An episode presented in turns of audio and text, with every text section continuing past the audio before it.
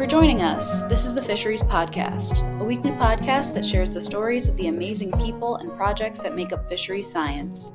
If you haven't already, follow the podcast on Twitter, Facebook, and Instagram at Fisheries Pod. If you're the generous sort, you can be like Ben, Janet, Robin, Garrett, John, and Jerry, who all support the podcast on Patreon.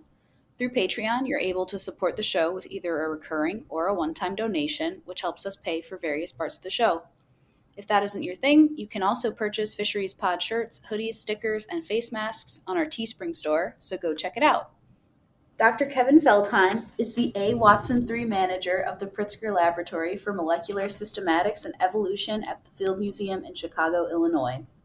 His research focuses on inferring the mating system and population biology of sharks using genetic markers, although he is broadly interested in many organisms. He received a bachelor's and master's from the University of Illinois at Champaign Urbana and his PhD from the University of Illinois at Chicago, working under doctors Mary Ashley and Samuel Gruber. Welcome to the podcast. Thank you. Thanks for having me. So, I think we'll start with an easy one. Um, when did your interest in sharks begin? Yeah, uh, of course, you know, I think most scientists get this question a lot. And the story I tell um, is that when I was uh, very young, uh, I was actually alive when the movie Jaws came out. And that kind of sparked my interest in sharks. So my parents didn't let me see the movie, which was probably good parenting. But we lived in Southern California at the time near the beach. And so I think that kind of got me interested in sharks in general. So growing up, I always had an interest but, you know, we moved back to the Midwest when I was like seven or eight. And so, you know, there weren't a lot of opportunities to, you know, even interact with the ocean or with sharks in general. But I just kind of kept that interest. And then when I was an undergrad at University of Illinois, uh, one professor allowed me to do an independent research study. Uh, his name was Thomas Frazzetta, and basically um, do a, a literature search on why sharks don't get cancer. Um, they do, but it's extremely rare. Um, uh, so that kind of kept my interest going. And then once I finished undergrad, I still had the desire to do something with the ocean. So I wanted to study marine biology. And so I applied to a bunch of, of, of programs. I got into a few, but I had my heart set on University of Miami under Dr. Sonny Gruber. And at the time, I didn't know this at the time, but at the time, he basically was told to get his affairs in order. He was going to die of cancer. I mean, the, the doctors basically told him he was going to die. And of course, I didn't know that, but he wasn't accepting students. And so I ended up, I kind of floundered for a little while. I took a semester off, didn't really know what I was going to do. and then um, I ended up going back to Champaign for, for a master's under uh, Dr. Jeff Conner, and that really helped me kind of figure out how to be a good graduate student and a good scientist. And at the time when I was doing my master's, I took a course in conservation genetics with Dr. Ken Paige, and that really sparked my interest in using DNA to basically uh, for conservation efforts and then when I was doing my PhD with Mary Ashley, she gave me the freedom to kind of go out and find a shark project, um, which was fantastic. I mean, having that freedom was was great. You know, she didn't say, "Look, we're going to work on this for your PhD." She gave me the freedom to do, you know, to find this project. And so I emailed a bunch of professors, and of course, Dr. Gruber survived cancer, and um, you know, he had this field station in the Bahamas, and he had just collected several hundred shark samples uh, lemon sharks, and he was looking for a geneticist, and you know he gave me the opportunity to to work with him, and we've been collaborating, or I've been collaborating with folks at Bimini ever since. Thank you for that really, really? useful timeline because we're going to get back to I think all the parts of it. but first, um, I wanted to mention that your master's research wasn't directly related to marine science, correct? No, not at all. Not at all. In fact, I really didn't know. So I, you know, I was, I was very naive um, when I when I was younger, and I didn't really know what uh, even I could do with a biology degree. So I just kept going back to school. I've just been really lucky. So my master's was, uh, as I mentioned, with with Jeff Conner, and he was studying, you know, he he was studying plants, and basically my master's was plant pollinator interactions. So how bees reacted to brassica plants exposed to uh, elevated ultraviolet light. So it was it was interesting. Um, you know, I, I got to work in an apiary. Uh, you know, I, I got to really kind of hone my skills as a scientist. And that really, you know, that time in his lab really helped me become a better scientist. And him and, and, and his graduate students really kind of helped me along. That's awesome. I like to point out things that might not be as linear as people would expect in uh, fisheries scientists' careers through this podcast. I think it's important that younger researchers understand that not everything goes in a straight line, even though it kind of looks that way on people's CVs and resumes. Yeah, and you know, another thing I want to point out related to that is I biology was actually my worst subject in school. So it was my worst subject in high school. It was my worst subject in college. So I don't know if I enjoyed the challenge or I mean the point is just because you're not great in something doesn't mean you can't be successful in it. Not to say I'm this hugely successful scientist, but but I have been in the field for, for, for, quite a long time. So, you know, I'd like to think that maybe there's a little bit of success there. But the point is, is that, you know, just because you struggle in something doesn't mean you can't eventually succeed in it. I love that. You mentioned earlier that you took a class in, was it conservation genetics? Yes. Can you talk a bit about what that is and what kind of applications are possible and kind of what you love about it? Sure, sure. So, conservation genetics, I mean, broadly speaking, you know, it's using genetics and genetic data to um, find ways to conserve biodiversity, right? So, whether that's, you know, new species discovery using DNA, um, making conservation priorities based on, you know, the genetic diversity of a, con- uh, of a population, excuse me, whether that's um, you know, inferring the mating system of uh, certain species. So, so essentially, using DNA to try to conserve either you know whole whole biota, um, individual species, populations, whatever that may be. So it's a very it's a very broad field, um, but it's essentially you know just that using DNA to conserve organisms and biodiversity.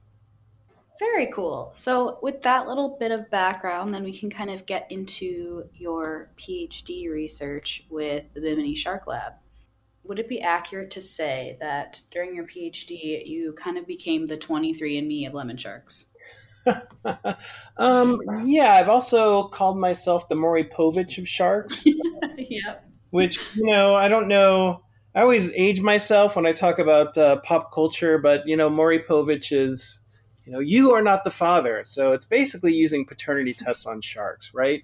So so yeah so one one of the great things about bimini is you can go out and you can sample dozens hundreds of, of lemon sharks within really the matter of, of a few weeks. So that's what that's one of the things that makes bimini such a unique place to study sharks particularly lemon sharks i mean you know, there's this almost closed population of baby lemon sharks that use this nursery for the first several years of their life. Um, once they get bigger, of course, they venture to other islands um, near the Bahamas. Uh, and that's you know that's one thing that we're interested in using DNA to kind of look at gene flow between different nurseries. Although certainly we focus um, at Bimini, and my focus for my PhD, um, which uh, basically sampled Bimini lemon sharks from 1995 to 2000, and basically looking at the genetic structure of, of the, the, population within Bimini, and then also inferring what individual females are doing at Bimini. So, for example, um, we use DNA to uh, group baby lemon sharks into sibling groups. And from the genotypes of the babies, without going into like all the nitty gritty details, we're essentially able to reconstruct the genotypes of the mothers. Some of the fathers, but but more so the mothers. Um, and then we can tell what individual adult female lemon sharks are doing at Bimini. How how long have you been analyzing this population? So since 1995 and up through the present. So you know the the the folks at Bimini. So once once I stopped going to Bimini, which was um, essentially the year 2000, uh, you know, folks are still there. It's still an active field station. Um, they've been collecting the the young of the year and juvenile lemon sharks since 1995. So we have this enormous data set, this enormous pedigree of lemon sharks that have been collected since then. Do you have any notable findings over that incredibly long term? Oh, oh, well, I think they're notable and incredible. Um, hopefully, other folks will find them uh, pretty interesting as well. So, one of the things we discovered early on was um, polyandry by females. So, female lemon sharks tend to mate with multiple males for their litter. Um, and that was one of the first i think maybe it was even the first uh, discovery of polyandry in any shark species. And that's been found really across the board. Most female sharks um, uh, behave that way. So most female sharks will mate with multiple males for their litters. There are some exceptions to that of course um, but for the most part we find that female sharks tend to mate with multiple males. So that's one thing we found.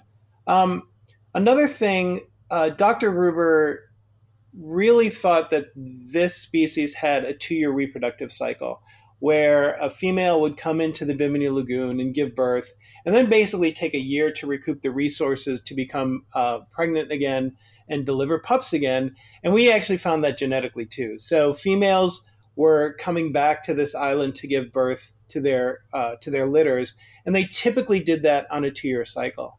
Now that was one of our early studies. We basically characterized that I forgot how many females, maybe a dozen females were coming back on this two year cycle to Bimini to give birth to their young. And we were finding that in, in, in, multiple females over the years. And so we thought that since these females were actually philopatric, so basically philopatry is the act of coming back to a certain location, either for birth or for mating or, or, or what have you. Um, since some of these females were philopatric to Bimini, we thought that maybe these females were actually born at Bimini. So much like salmon go back to their natal stream to, to lay eggs, we thought that perhaps these females were born at Bimini, left Bimini um, eventually, and once they uh, became reproductively mature, came back to Bimini to give birth to their own young. And we actually eventually found that. So I forgot how many we're up to. I think we're up to nine females where uh, we know that they were born at Bimini and have eventually, once they've reached maturity, come back to Bimini to give birth. Now, the really cool thing is, is that only with you know these large data sets can we start to answer some of these really interesting questions because at least this species re- reaches reproductive maturity at around 14 or 15 years of age. And so, you know, we only found this out, you know, after a couple decades of studying this this population at Bimini, and that was really that kind of aha moment um, you know, you don't get a ton of those in science because a lot of it is just, you know, just building data over years and years. But that aha moment when we actually found what's called natal philopatry, the act of returning to your birthplace to give birth to your young, um, that was a really cool moment in my career. And, and you know, I'm really, that's one of the findings that, that I, I look back and I'm like, wow, that was really, that was really cool that we found that. That is a really incredible finding all of the things that you said. I understand that lemon sharks are a pretty well studied species um, because of the Shark Lab. So, your contribution to all of shark science just through this one lab is pretty incredible. You know, and what I what I like to say is I'm I'm just the you know the geneticist be, behind these studies. It takes hundreds and hundreds of people that actually contribute to that study. So you know, in fact, I was I was um, giving a talk. I forgot, but I was giving a talk to to a to a high school, and I just showed that one slide of natal natal philopatry, and I said, you know, that slide, which took me I don't know, twenty seconds to present, actually took 20 years and hundreds of people to contribute to. So, you know, that, that little blurb actually, you know, I want people to understand how much work that actually took. And it's just been, yeah, the Shark Lab is really just a remarkable place. It truly is. And, you know, uh, Dr. Gruber and now the current director, Matt Smukall, just have been really amazing in their contributions to shark science. It's really just, really just an incredible place.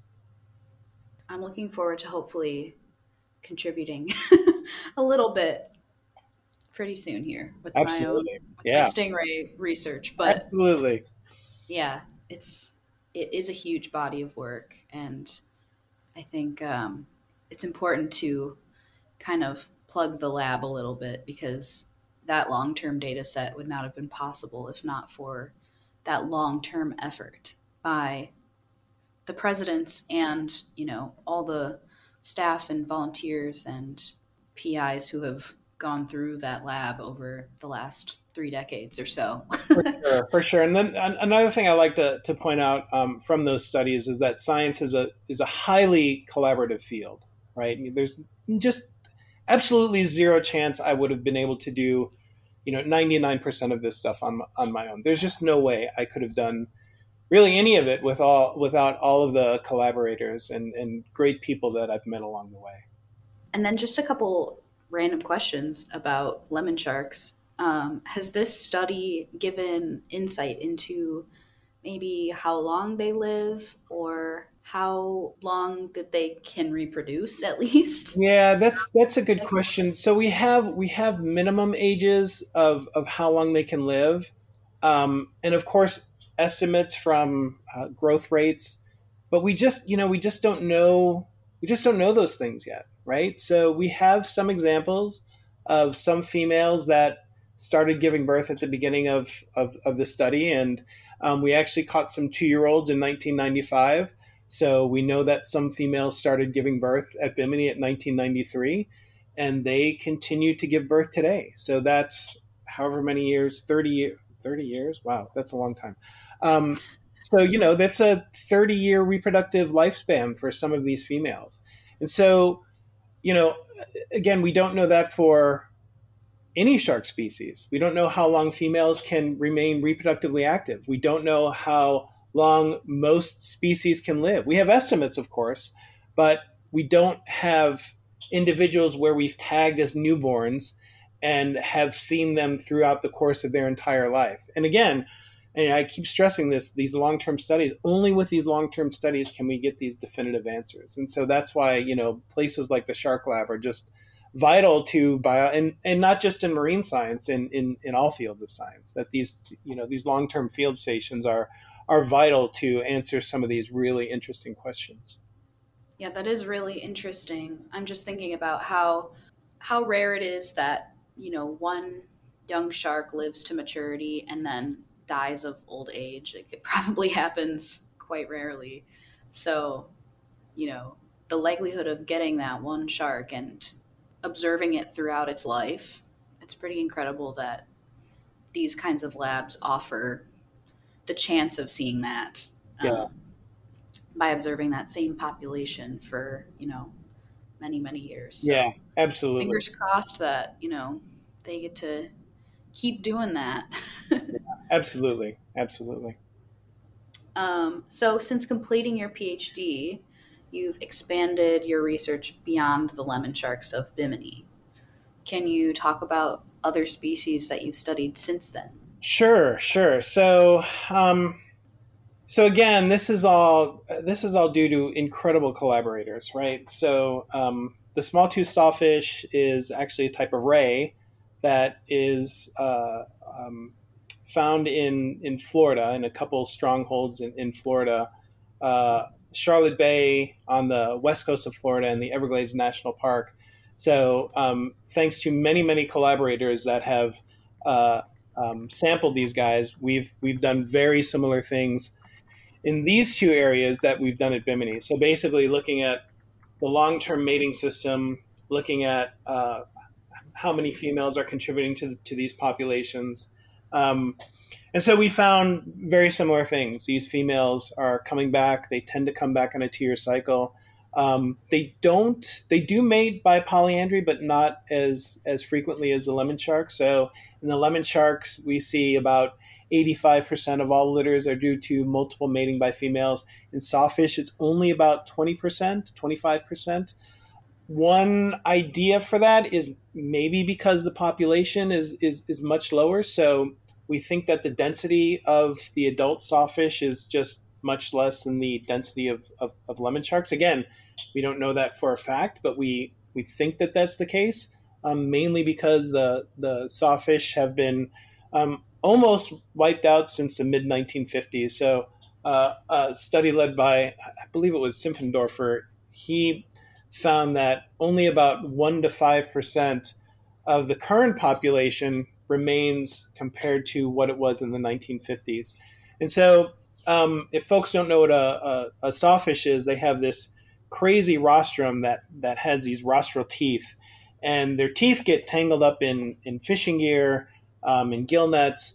And so, you know, unfortunately, they were they were nearly wiped out in the mid to late 1900s.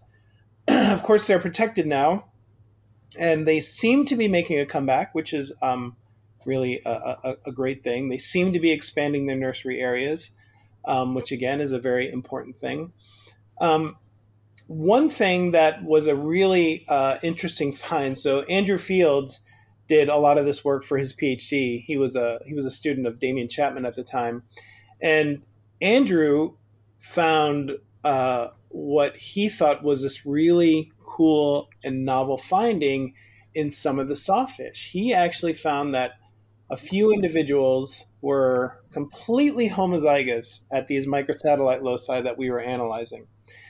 And without going into too much details, an individual that's all homozygous indicates that they're the result of parthenogenesis, which, you know, in a normally sexually reproducing species would be unheard of. Um, and so Demian and I were like, that, that can't be true. There's no way that that's right.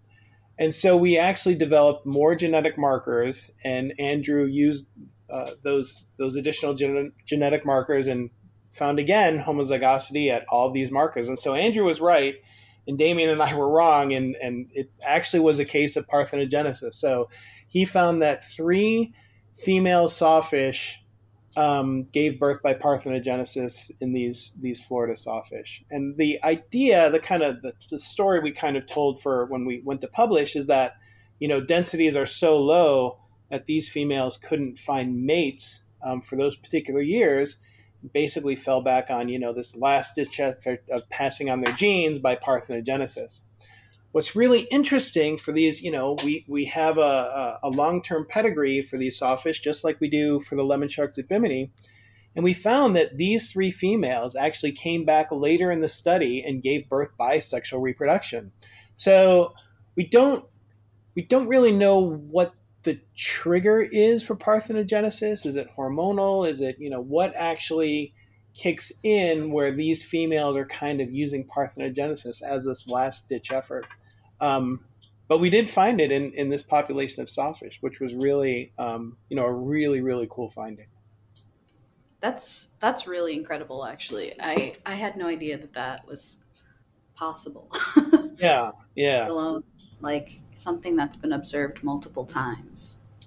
Yeah, so it's it's it's it's actually relatively common in aquarium settings. So uh, you know, a, a lot of aquarists have found that once males are removed from a habitat, that females just continue to give birth, and it's due to parthenogenesis. So you know, a lot of aquariums now are kind of trying to figure out why that is and, and, and when that kicks in. And yeah, it's really, it's really an amazing thing. Wait till Jurassic Park hears about this. They're going to make like seven more movies. Right. Right. so I also saw that you're working on a zebra shark project. Yes. So, so this is a relatively new project. This is this. It's called STAR, and it stands for oh boy, Stegostoma tigrinum augmentation and recovery plan. So essentially, it's trying to reintroduce zebra sharks back into parts of Indonesia where it's essentially been wiped out. And it's a huge collaboration with many aquariums, many government agencies. Um, many NGOs as well. And it's essentially um, what my part is. Of course, I'm the, the geneticist or one of the geneticists on the project. And we're just trying to ensure that the individuals that are reintroduced back into the population have enough genetic diversity to kind of uh, carry the population forward, right? So the idea is that with, you know, if you don't have a lot of genetic diversity, if the environment changes and and you know the the the genetics of the animals can't deal with the changing environment, well, perhaps they go extinct because of that.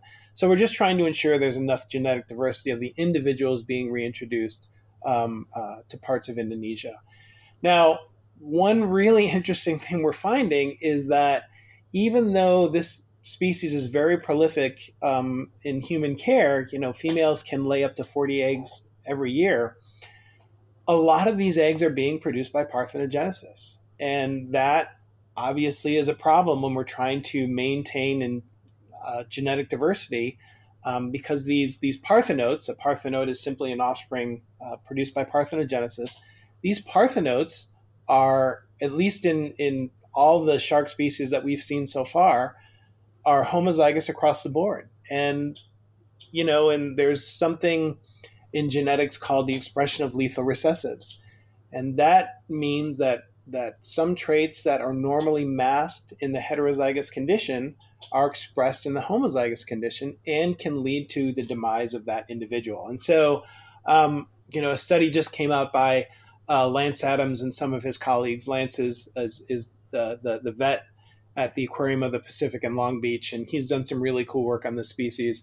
And basically, um, uh, his paper found that these parthenotes just don't do well. They don't survive um, for more than uh, a handful of months. They don't um, they don't put on weight like their heterozygous counterparts.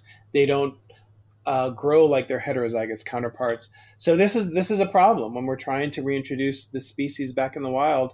That if a lot of these offspring are the results of parthenogenesis, that's a problem.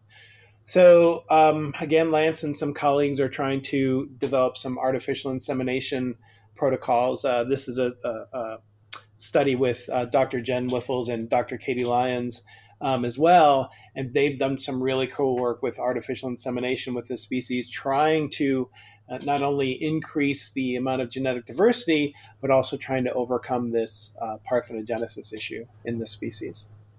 Yeah, I kind of wondered if there was any downside to this, you know, as far as like being able to reproduce later on in life or that kind of thing. Yeah, yeah. So we know from one species, um, the white spotted bamboo shark. So that that's another species that's really prolific in captivity. Um, also gives birth by parthenogenesis. There's one study that found that one of the parthenotes actually went on to um, reproduce, I believe, also by parthenogenesis as well. So we know that sometimes they're at least capable of reaching maturity, but we have not seen that yet for the zebra shark. We've seen it in the white spotted bamboo shark, just not yet in the zebra shark. However, we even even if that does, is the case where you know one or two do survive to uh, sexual maturity, we still want to ensure that you know we're releasing heterozygous individuals back into the population. Are all of the homozygous individuals um, female? Yes, yes. So there was a study that came out. Ooh, I don't remember the year, but basically they looked at karyotypes of several different elasmobranch species, and they hypothesized that um, uh, elasmobranchs have an XX XY sex determination system like mammals do, and so you know when when these all homozygous individuals are born, um, they're they're female because a YY is not uh, a viable um, a viable individual. So only they're only XX individuals that are produced in uh, through parthenogenesis, and so that actually led support to the XX XY sex determination system. Very interesting. I didn't. Yeah, I had never heard of this before. I didn't realize that it was common in elasmobranchs for this to happen. So. Yeah. So, and, and again, it, it's it's mainly been found in an aquarium setting. I mean, we think that. I mean, obviously, it's possible that it occurs in the wild, um, but again, we think it's probably just a last ditch effort by these females to, you know, eventually pass on their genes. Um, we just don't know how common it is, but of course now people are looking for it because if they find individuals that are homozygous at all these loci, you know, one of the main explanations for it is parthenogenesis. And that sounds like one of the huge benefits of genetic sampling. oh yeah, for sure. It's expanded, I think. Yeah. At least it sounds like it. From what I know, the the Bimini Shark Lab was kind of taking these DNA samples before they knew what to do with them. yeah, yeah, that's it, people know what to do with them. So yeah, I bet more yeah. places are, you know, going out and taking these these tissue samples and absolutely absolutely so and I, I think that's kind of standard now i think most folks um, you know even if they don't have plans to uh, do a genetic study it's it's always good to have that tissue database because you know you can hook up with a geneticist later and uh, analyze those samples so yeah i highly encourage all you folks out there listening if you're not collecting genetic samples please please do it's as easy as a fin clip, right? Yeah, definitely, definitely. Relatively non-invasive. Um, so, what is it like? I know you're located in Chicago. What's it like studying marine species from the Midwest? Yeah, it, nearest are across the street at Shedd Aquarium. Yeah, it's funny because most um, most people, when I say I study sharks, just assume that I work at the Shedd Aquarium but being a geneticist, you know, you can do you can do this work from really anywhere. You just need you need the great collaborators in the field that will take a little fin and, and send it to me. So I was uh, I was recently in the field with um, Steve Kessel from the from the Shedd, and on that trip was uh, Dean Grubbs, who's just really an incredible field biologist. And he, uh, a lot of my uh, sawfish samples come from Dean, and I think Dean told me, you know, you probably have handled more sawfish individuals than anyone, but have yet to see a sawfish. So I've never actually seen a live sawfish in the wild, but I have, I don't know how many samples we have now, several hundred of these samples. So it's, you know, you can really do this work from anywhere. You just need the ability to go out and, and collect the samples or have people send you the samples. So, what does a day look like for you then? A day in the lab? Yeah, that's you know that's one of the things that I really love about being a scientist is you you don't have the same you don't have the same day, you don't have the same week. You know, it it really just kind of depends on what's going on in a particular week. So, a lot of what we do here in the lab is training. Uh, so we have a lot of you know new users that that come in and want to learn the techniques. So we do a lot of training. Um, I spent a lot of training last week, for example. This week, I'm doing a lot of uh, PCRs and a lot of setting up of sequencing reactions. So it just kind of depends on the week, which is really, you know, a lot of it can be repetitive, but you know, as I mentioned before, a lot of the kind of cool findings comes from a, a lot of collecting data. So it just kind of depends on the week. There's a lot of lab work, there's a lot of writing, there's a lot of analysis, and then every once in a while I get to do a cool podcast. Yeah. well, that is all I have for you as far as general questions. We're going to move on to the final five, which is a set of questions that we ask every guest that comes on the show. Okay. All right. So the first question is What's your favorite fish? Well, I mean, it's got to be the lemon shark, and that's that's the one that um, you know the lemon shark is just such a such a beautiful animal, such a cool animal. Um, and of course, I've I've handled more lemon sharks than than any other species. So def- definitely the lemon shark. They are charismatic for sure, Very especially so. when they're babies. Oh so yeah. Cute. What's your favorite memory from your career so far? Oh man, that's a really good one. Um, I think so. When I first hooked up with Dr. Gruber, he invited my advisor Mary and I down to the the lab, and seeing the first shark was definitely my um, one of the coolest memories. I'll never forget that. And it was, uh, you know, the, the the folks at the Shark Lab had sent a long line to do some sampling, and you know i think we checked it at like 2 a.m and so you know i was tired but the adrenaline was just had just kicked in and you know, Dr. Gruber just kept, I was so excited. My job was to hold the, the light. And Gruber kept, kept saying, Kev, the light, the light. Because I was so excited. I really wasn't focused on what I was doing. But yeah, that was, uh, that's a great memory. So seeing my first shark was really just amazing. Was that the first shark that you had ever seen in the in the ocean? I should say. In the yeah, in the ocean for sure. Yes. What kind of shark was it? It was a lemon shark. It was a subadult lemon shark. Very cool. Very cool. Yeah, those those night long lines are really something. Yeah, yeah, really amazing, spooky yet really cool. You know, you're kind of going along and you you don't know what's going to be pulled up on the on the line. It's just yeah, really. Even thinking about it now, I still get like the adren- adrenaline rush. Yeah, and in a remote location like Bimini, it's just so dark. Yeah. right, right. I I can't imagine being the person driving during that. right. Yeah. So, what is your dream job or your dream location? Man, you know, when I was when I was doing my PhD, I so I grew up in Chicago, so I'm highly biased towards Chicago. I, I mean, it's it it's it's my home. So when I was doing my PhD, I said my dream job would be a research position in Chicago. So I think I have my dream job. It's really, I mean, I've been so fortunate in my career. Like the ability to study sharks from Chicago, the ability to stay in Chicago. My wife is also from Chicago, so you know we both have roots here.